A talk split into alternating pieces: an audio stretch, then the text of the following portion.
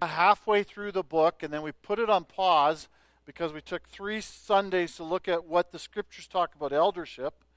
And then we continued the pause as we looked at the Advent as we prepared for Christmas. And then the last five weeks, we spent uh, time looking at the five distinctives of community grace and the five things that we hope will help us to accomplish the, the, the vision, uh, at least giving us a taste of that vision where, where um, all cultures are coming together, a community of all cultures where Christ is king. And now, in light of with all that, we were like, okay, let's go back to and finish Ecclesiastes. finish what we started. Okay.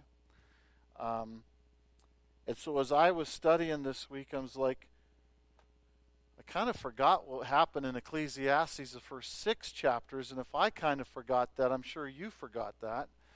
Uh, so let me just give you a quick rundown of what's going on, okay? Key word in, in, in Ecclesiastes is this word vanity.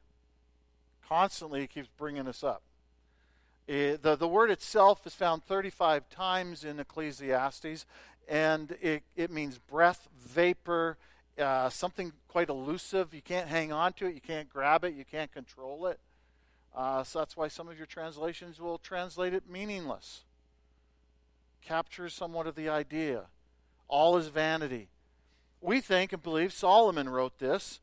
Uh, Solomon um, certainly started out well, but um, if you know the story, he ended not so good. The wives that he took in, that he um, he allowed them to shape his heart, and he began to pursue and follow other gods. Solomon leaves us with this book, uh, a book which speaks of in many places meaningless. Chapter 1 and 2, the king or, or the preacher, as the text would call himself, the king searches for meaning and satisfaction. And, and so he begins this pursuit of that, and he, he looks for it in education. Tries to find it. If I, if I just get enough, stuff, I'll be satisfied. Problem is, he finds he doesn't, and so then he pursues pleasure, everything from sex to food to, to drink. He, he, but again, finds no meaning and satisfaction. And then he pursues hard work. If I just work hard and, and accomplish much, but again, he finds no meaning and satisfaction. In chapter 5, we see that money, possessions, riches don't help him either. And yet, in the midst of all of this, we've noticed a couple of times where, where he just pauses and he goes, uh, you know, even where everything is vanity and meaningless, there is the possibility of enjoying a simple meal or a hard work or something like that when we realize that everything that we have is a gift from God. And so he has these moments and then he falls back into everything is meaningless. That's the first six chapters in a nutshell. Chapter 7 our author moves from observing the world around him and, and, and and he begins to list several short proverbs. Now, a proverb is a, a, a, a statement of wisdom. Wisdom that uh, I think these things have been birthed through his search. And Solomon has come to the conclusion that in this elusive, meaningless life, there are some things that are better than other things. He's actually come to that place. There are some things that are better than other things, even though all of life, as he sees it, is meaningless. Now, what is wisdom? Maybe the best way to put it is it's applied knowledge. It's to know something and then to be able to apply it. Uh, um, we may know the emotion anger, uh, but an, a, a, wisdom would say that anger should be controlled. There's times when we should be angry, and there's times when we should control it and not let it take off. And um, so that would be wisdom. Elsewhere, our same author, Proverbs chapter 1, verse 7, says that, that this knowledge, this applied knowledge, this wisdom cannot be understood apart from God. The fear of the Lord is the beginning of wisdom. Now, the text in chapter 7 of Ecclesiastes is uh, quite difficult to outline. And the reason I say that is because I think I've got about six or seven different commentaries on this particular book, and every one of them outlines it differently. And so rather than outlining something for you and telling you that I've got it figured out, I don't. We're just going to simply walk through this passage. But and it looks in some ways, it looks like he's just throwing some random uh, proverbs out, but I do believe they're connected. I want you to see at the first proverb. Uh, actually, is quite positive, and most of us go, "Yeah, I, I, I resonate with that." But it, it actually connects to the very last statement he'll make in chapter seven. Okay, tracking with me? We'll simply walk through this chapter now together. He begins with the words, A good name is better than precious ointment. Your translation might say perfume. And so, in other words, a, a good reputation is better than perfume. And you'd probably go, duh. The, the, the, the reason he uses the language of perfume or myrrh is probably the more precise word that he's using, is because it was very expensive. And so it's just another simple way is a good name is better than riches. And most of us would just go, yeah, not in agreement with that.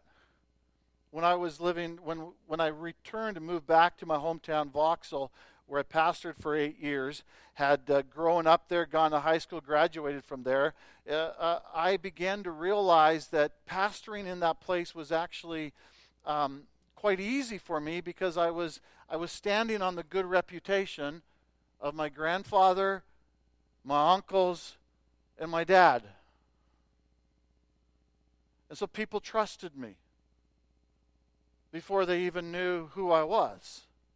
They kind of knew who I was, but they didn't really un- know me until I got to began to interact with them. A good name is far more important, far better than riches. Now, now Solomon is saying this in the context where he's constantly said all of life is meaningless. As yet, a good name is better than money. But then look at the second half of that verse. He throws in another piece of wisdom, another proverb, and, and it seems like it's completely disconnected and incredibly pessimistic. And the day of death than the day of birth. He says it's better, the day of death is better than the day of birth. You know, oh my goodness, there you go again, Solomon. It's better to go to the house of mourning than to go to the house of feasting. It's better to go to a funeral than a party. That's what he's saying. What's going on? Fesco, one commentator writes, a birth is filled with joy and excitement. But that joy and excitement can mask our troubles. I remember peering into the face of each of my children at the hospital for the first time. And there was a joy, there was an excitement, and you literally forgot what was going on in the world around you. But death, however, is incredibly different. It's filled with sadness. There's a sorrow that's uh, that's so evident but it, it prompts deep reflection on the significance of life, the fragility of life, its temporary nature. I don't care what funeral you've gone to and from what kind of perspective the, the, the one leading that funeral comes from. Uh, there's a sense of, in that sadness, that we begin to look and examine life as it truly is. And I think Solomon is doing that. He says, As I've been seeking for wisdom, looking for meaning, I have found that wisdom is found more in the funeral than in the the natal was it the natal room or the natal floor in the hospital. Now he goes on. He seems to talk much about this in verses 2, 3, and 4. And then in verse 5 and 6, our author says, you know what? In this meaningless life, he says, you know what? It would be wise if you listen to wise people. That's in essence what he's saying in verse 5. It is better for a man to hear the rebuke of the wise than to hear the song of fools. Rather than just listening to music that makes you feel good, he says, actually sit, sit down and listen to somebody who's wise, even if he's telling you and correcting you wisdom. And then in this Solomon seems to go, here's, here's something, this is good, you need to understand this, and then he goes back to this pessimism, and in verse 7, he kind of does it again. Surely oppression drives the wise into madness, and a bribe corrupts the heart. It's almost as if, okay, sometimes even the wise fail. So listen to the wise, but understand that even the wise fail. Sometimes they're bribed, sometimes oppression drives the wise into madness. Then in verse 8 and 9,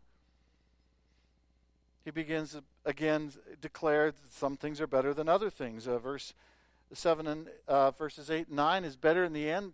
The end of a thing is better than the beginning. And then uh, the patient in spirit is better than the proud in spirit. Uh, it's important to be self controlled. He says, he's again, verse 9 be, be not quick in your spirit to become angry, for anger lodges in the heart of fools. He's saying, hey, this is important. This is important for you to know. Uh, understand this. See this. These things are better. And, and most of us would look at that and go, yeah, I, I agree. I can see where you're getting that from. Wisdom and life has taught us the same thing. And then in verse 10, Again, it seems completely disconnected, but he says, Say not, why were the former days better than these? For it is not from wisdom that you ask this.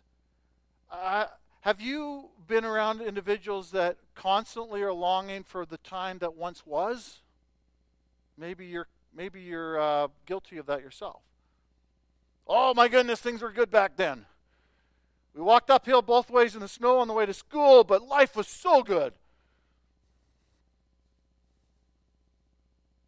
Solomon says, that ain't a good thing. And he doesn't actually explain why, but I think in Ecclesiastes 1, verse 9, uh, we know why. He said earlier at the beginning of the book, what has been is, is what will be, and what has been done is what will be done, and there is nothing new under the sun.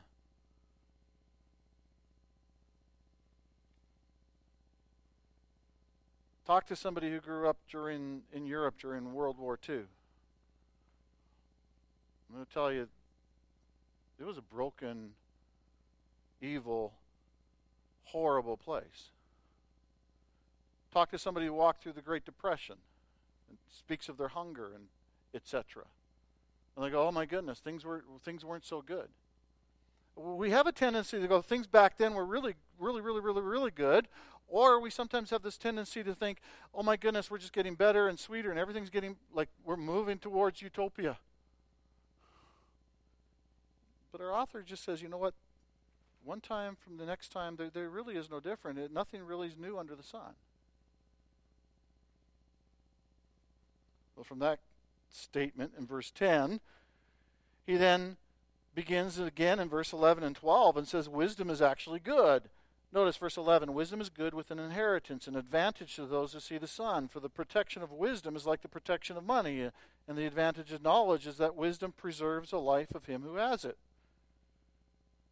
In other words,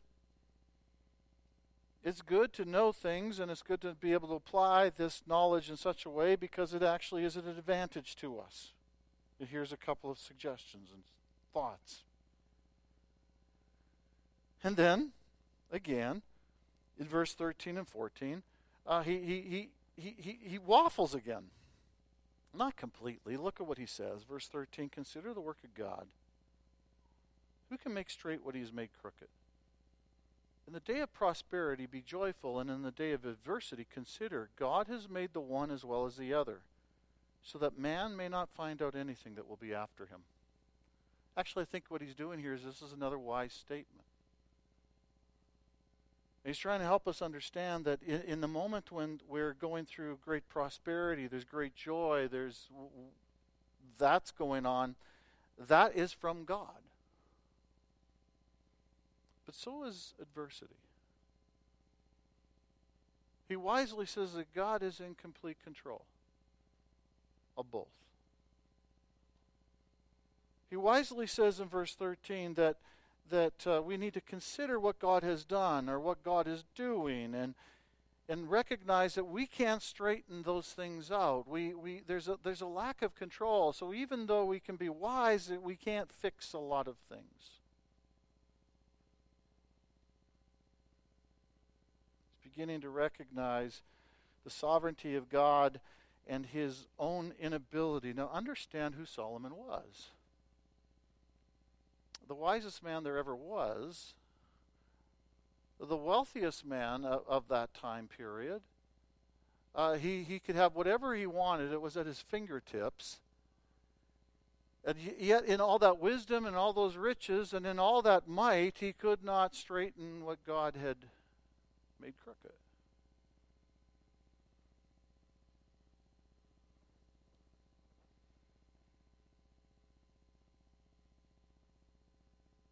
Flowing out of this, I think his understanding of how finite he is and how temporary he is and how limited his powers really were He says this in verse 15 In my vain life I have seen everything. He's just been telling us that some things are better than others. He's just been telling us that God is in complete charge and control of all things. And then he begins to wax eloquently again and say, Everything is meaningless. My life is meaningless. In my vain life I have seen everything. There's a righteous man who perishes in his righteousness. And there is a wicked man who prolongs his life in his evil doing. I'm sure you've seen that. I'm sure you've seen somebody who's lived a righteous life, who's done everything from at least from our perspective, and like, man, it looks like they've done everything right, and and yet they die early, or they die what seems to be unfair. Life seems to be unfair. That's what he's talking about. As yet there's the wicked that just seem to have everything at their fingertips, what they want and desire that's there. And and it seems to me that what, what, what happens here as, as Solomon is stopping and considering this, he moves into this um, cynicism, almost moves into despair. He says, What's the point? And he, and he makes a statement that seems odd. He says, Be not overly righteous and do not make yourself too wise. He's just finished saying wisdom's good. You should pursue those who have wisdom. You should sit at their feet. He says, But don't be too wise. Now, where else in Scripture does it say, Don't be too righteous? I think what Solomon is doing is, I don't get it. Uh, life is crazy. This is meaningless. I'm just going to throw up my hands in the air and go, What's the point? As he does throughout much of the book. Ecclesiastes is a honest look at, at, at life. It really is. And so throughout you have these statements that like you puzzle us. He should know better than this, but I think he's just being honest. Truthful. And then in verse 18, listen what he says. It is good that you should take hold of this.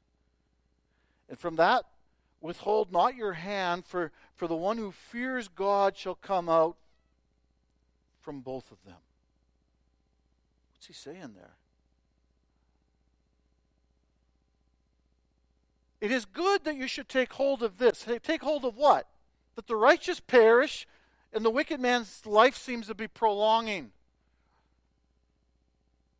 that in my vain life I've seen everything. He says you should take hold of this because he says if you want meaning, if you want wisdom, if you want to be able to understand these things, you need to look outside of yourself and you need to look to God. Only He can help us make sense of this crazy, broken world. Help us outside of ourselves. And with this, we get to verse 19. He has this aha moment. He says, Wisdom gives strength to the wise man more than ten rulers who are in the city.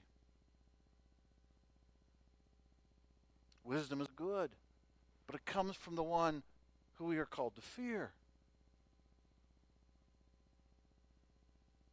And then in verse 20, the very crux of the problem surely there's not a righteous man on earth who does good and never sins. I think at this point, Solomon actually puts his finger on the problem. You know he started? A good name is better than precious ointment. A good reputation is better than ointment. A good reputation is better than riches.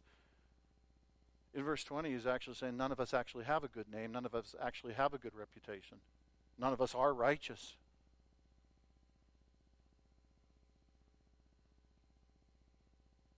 I think he puts his finger on the issue right there. When you look in the mirror, do you go, My goodness, I'm pretty good? Or do you have a more biblical view of yourself? go, you know what? I fall short every day. There is no one righteous, no, not one. That's what the scriptures say. For all have sinned and fallen short of the glory of God. None of us love God with all our heart, soul, mind, and strength, and our neighbor as ourselves. We all fall short there. None of us really have a good name, a good reputation. Yes, I can probably look over my shoulder and go, I got a better name than him. But an honest look in the mirror, that's reality. And I think I think Solomon is putting his finger on the problem. Surely there's not a righteous man on earth who does good and never sins. He actually explains it in verse 21 and 22. Do not take heart to all the things that people say, lest you hear your servant cursing you. He says, don't take it, when, when somebody's speaking ill of you and you hear about it, don't take it to heart. And he doesn't say don't take it to heart because it's not really true. What does he do? He says in verse 22 Your heart knows that many times you yourself have cursed others. The reason you shouldn't take it to heart is because you've done the same thing. You thought nobody was listening, but God was listening. God heard. You mumbled it under your breath, but God heard. You said this about one of your politicians, but God heard. And why is that? Why is that? Because surely there is not a righteous man on earth who does good and never sins. Elroy included. You know, one of the best pieces of wisdom I've ever heard when it comes to marriage was this little book called When Sinners Say I Do. And the whole point of his entire book is simply this The problem with your marriage, Elroy, is you. I like to think the problem with my marriage is Lynn. And she likes to think it's me. And the reality is, it is me. And it is Lynn the reality is, surely there is not a righteous man or woman on earth who does good and never sins.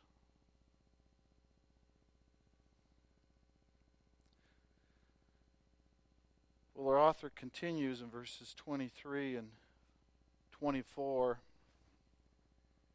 He says, All this I have tested by wisdom. I said, I will be wise. Hmm, but it was far from me. This is the one that God says, I want to give you wisdom. And, and, and he now begins to recognize, even in his pursuit of wisdom, he realizes that wisdom is far from him. That which has been far off and deep, very deep, who can find it out?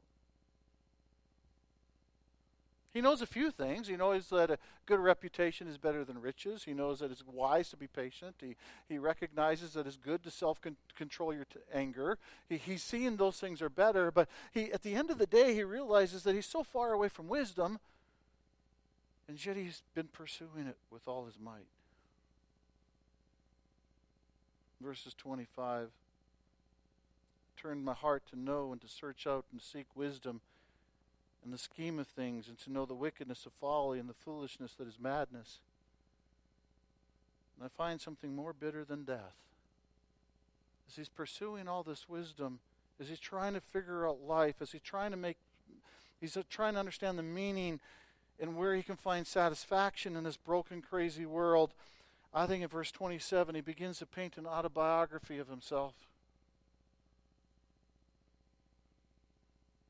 He says, I find something more bitter than death. The woman whose heart is snares and nets and whose hands are fetters. He who pleases God escapes her, but the sinner is taken by her. I think he's going, you know what? The, there's the prostitute who's trying to pull me away. And thank God I'm wise enough to walk away from that. But then he says something crazy hard that's hard to understand. Look at what he says in verse 27. Behold, this is what I found, says the preacher. He's talking about himself. While adding one thing to another to find the scheme of things, which my soul has sought repeatedly, but have not found. This is what he's found. One man among a thousand I found, but a woman among all these I have not found. It sounds like he's saying, okay, there's there is one man out of a thousand, one out of a thousand of these men are trustworthy or righteous or whatever he's trying to say, eh, but I haven't found a single woman that fits in that perspective. Now, you ladies, you having trouble with that? I hope so. What's going on there? Well, there's some debate on that, but I think Solomon is actually looking at his own life. If you know the story of Solomon, how many wives did he have? How many concubines did he have? He began wrestling and real, realizing in that in, in that place that, that the most intimate of, of places, he begins to realize that even all these females, he hasn't found one. Who's the one male that he's found? Some think it might be Jesus. I think maybe he's looking in the mirror thinking, that's me.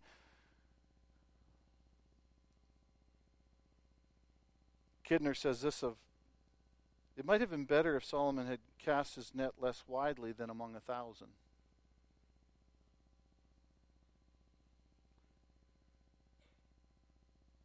Point is, Solomon goes as he's looking around at the world around him and the people around him, including the, the, the, many wives that he's tried to find satisfaction and meaning out of life, he's begun to realize that it ain't there.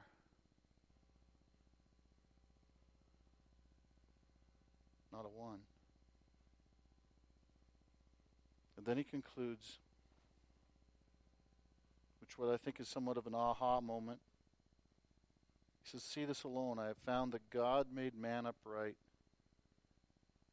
but they have sought out many schemes. When God created the heavens and the universe, what did he say? He says it is good. When he created man and female, he says it is very good.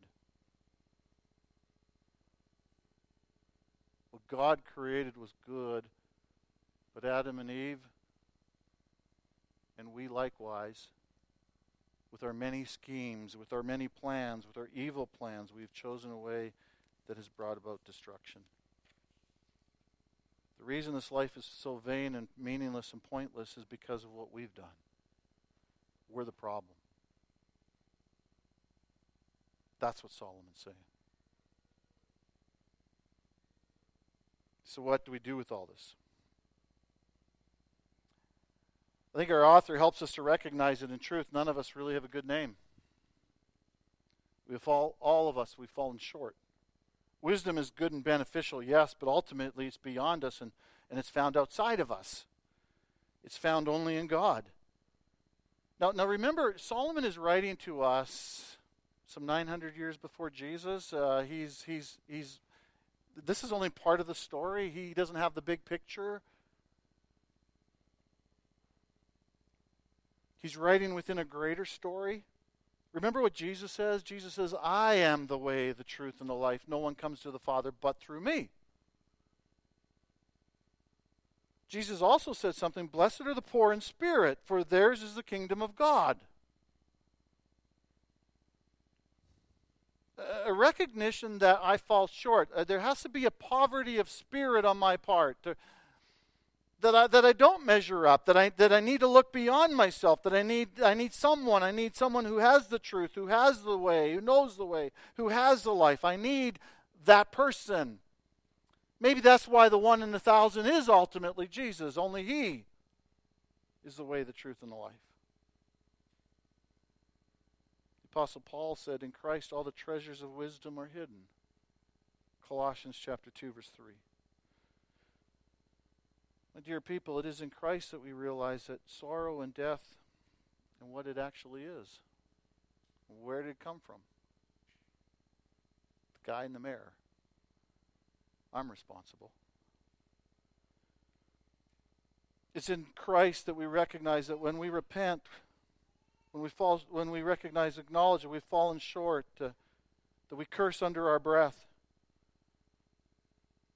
That when we repent, we are joined to God. It is only in Christ that we begin to make sense of a seemingly, seemingly, seemingly broken world. It is broken. It's only in Christ that we make sense of that. We begin to realize that that in our adversity, in our pain, in our suffering, God is actually at work conforming us to be like Him. I can't understand that unless there's I can look to Jesus. That doesn't mean the pain is is less real. That doesn't mean the pain goes away, but it helps me understand. It's only in Christ that I begin to realize that death has been conquered. And, and there is a hope beyond the grave. Yes, that's where I'm headed. I'm headed to the grave. There will probably be some day where people will be standing around my casket and they'll be reflecting upon life and the fragility of life and the temporariness of life. But that's where we're all headed. It's only in Christ that I begin to realize that I've conquered death and there is that I live in a world with windows, as C.S. Lewis says. I live in a world where there is a, an eternity. There's something beyond this world. And those who have faith in this Jesus and what just Jesus has done, 1 Corinthians 15, oh my goodness, there's hope for us. Ecclesiastes, book of. It just speaks it and says it the way it is, but he begins to touch his finger on the problem. I am.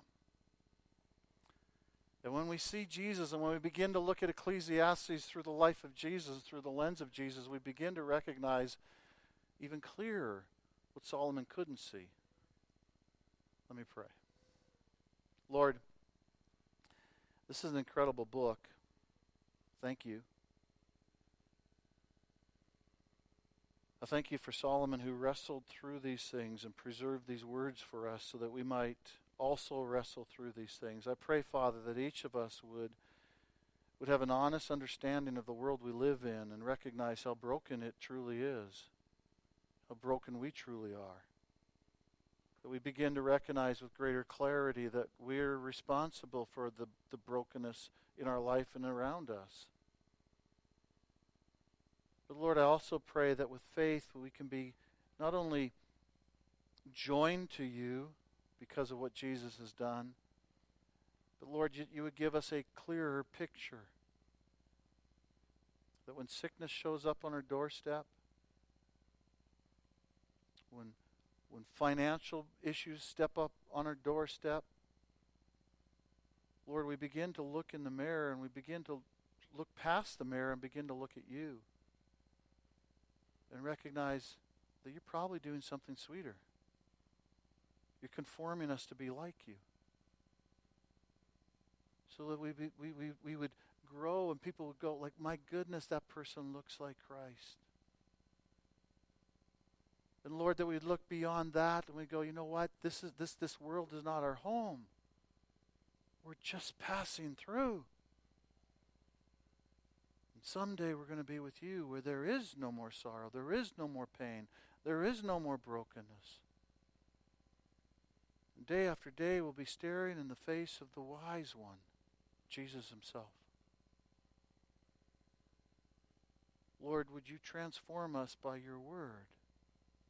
In your precious name we pray.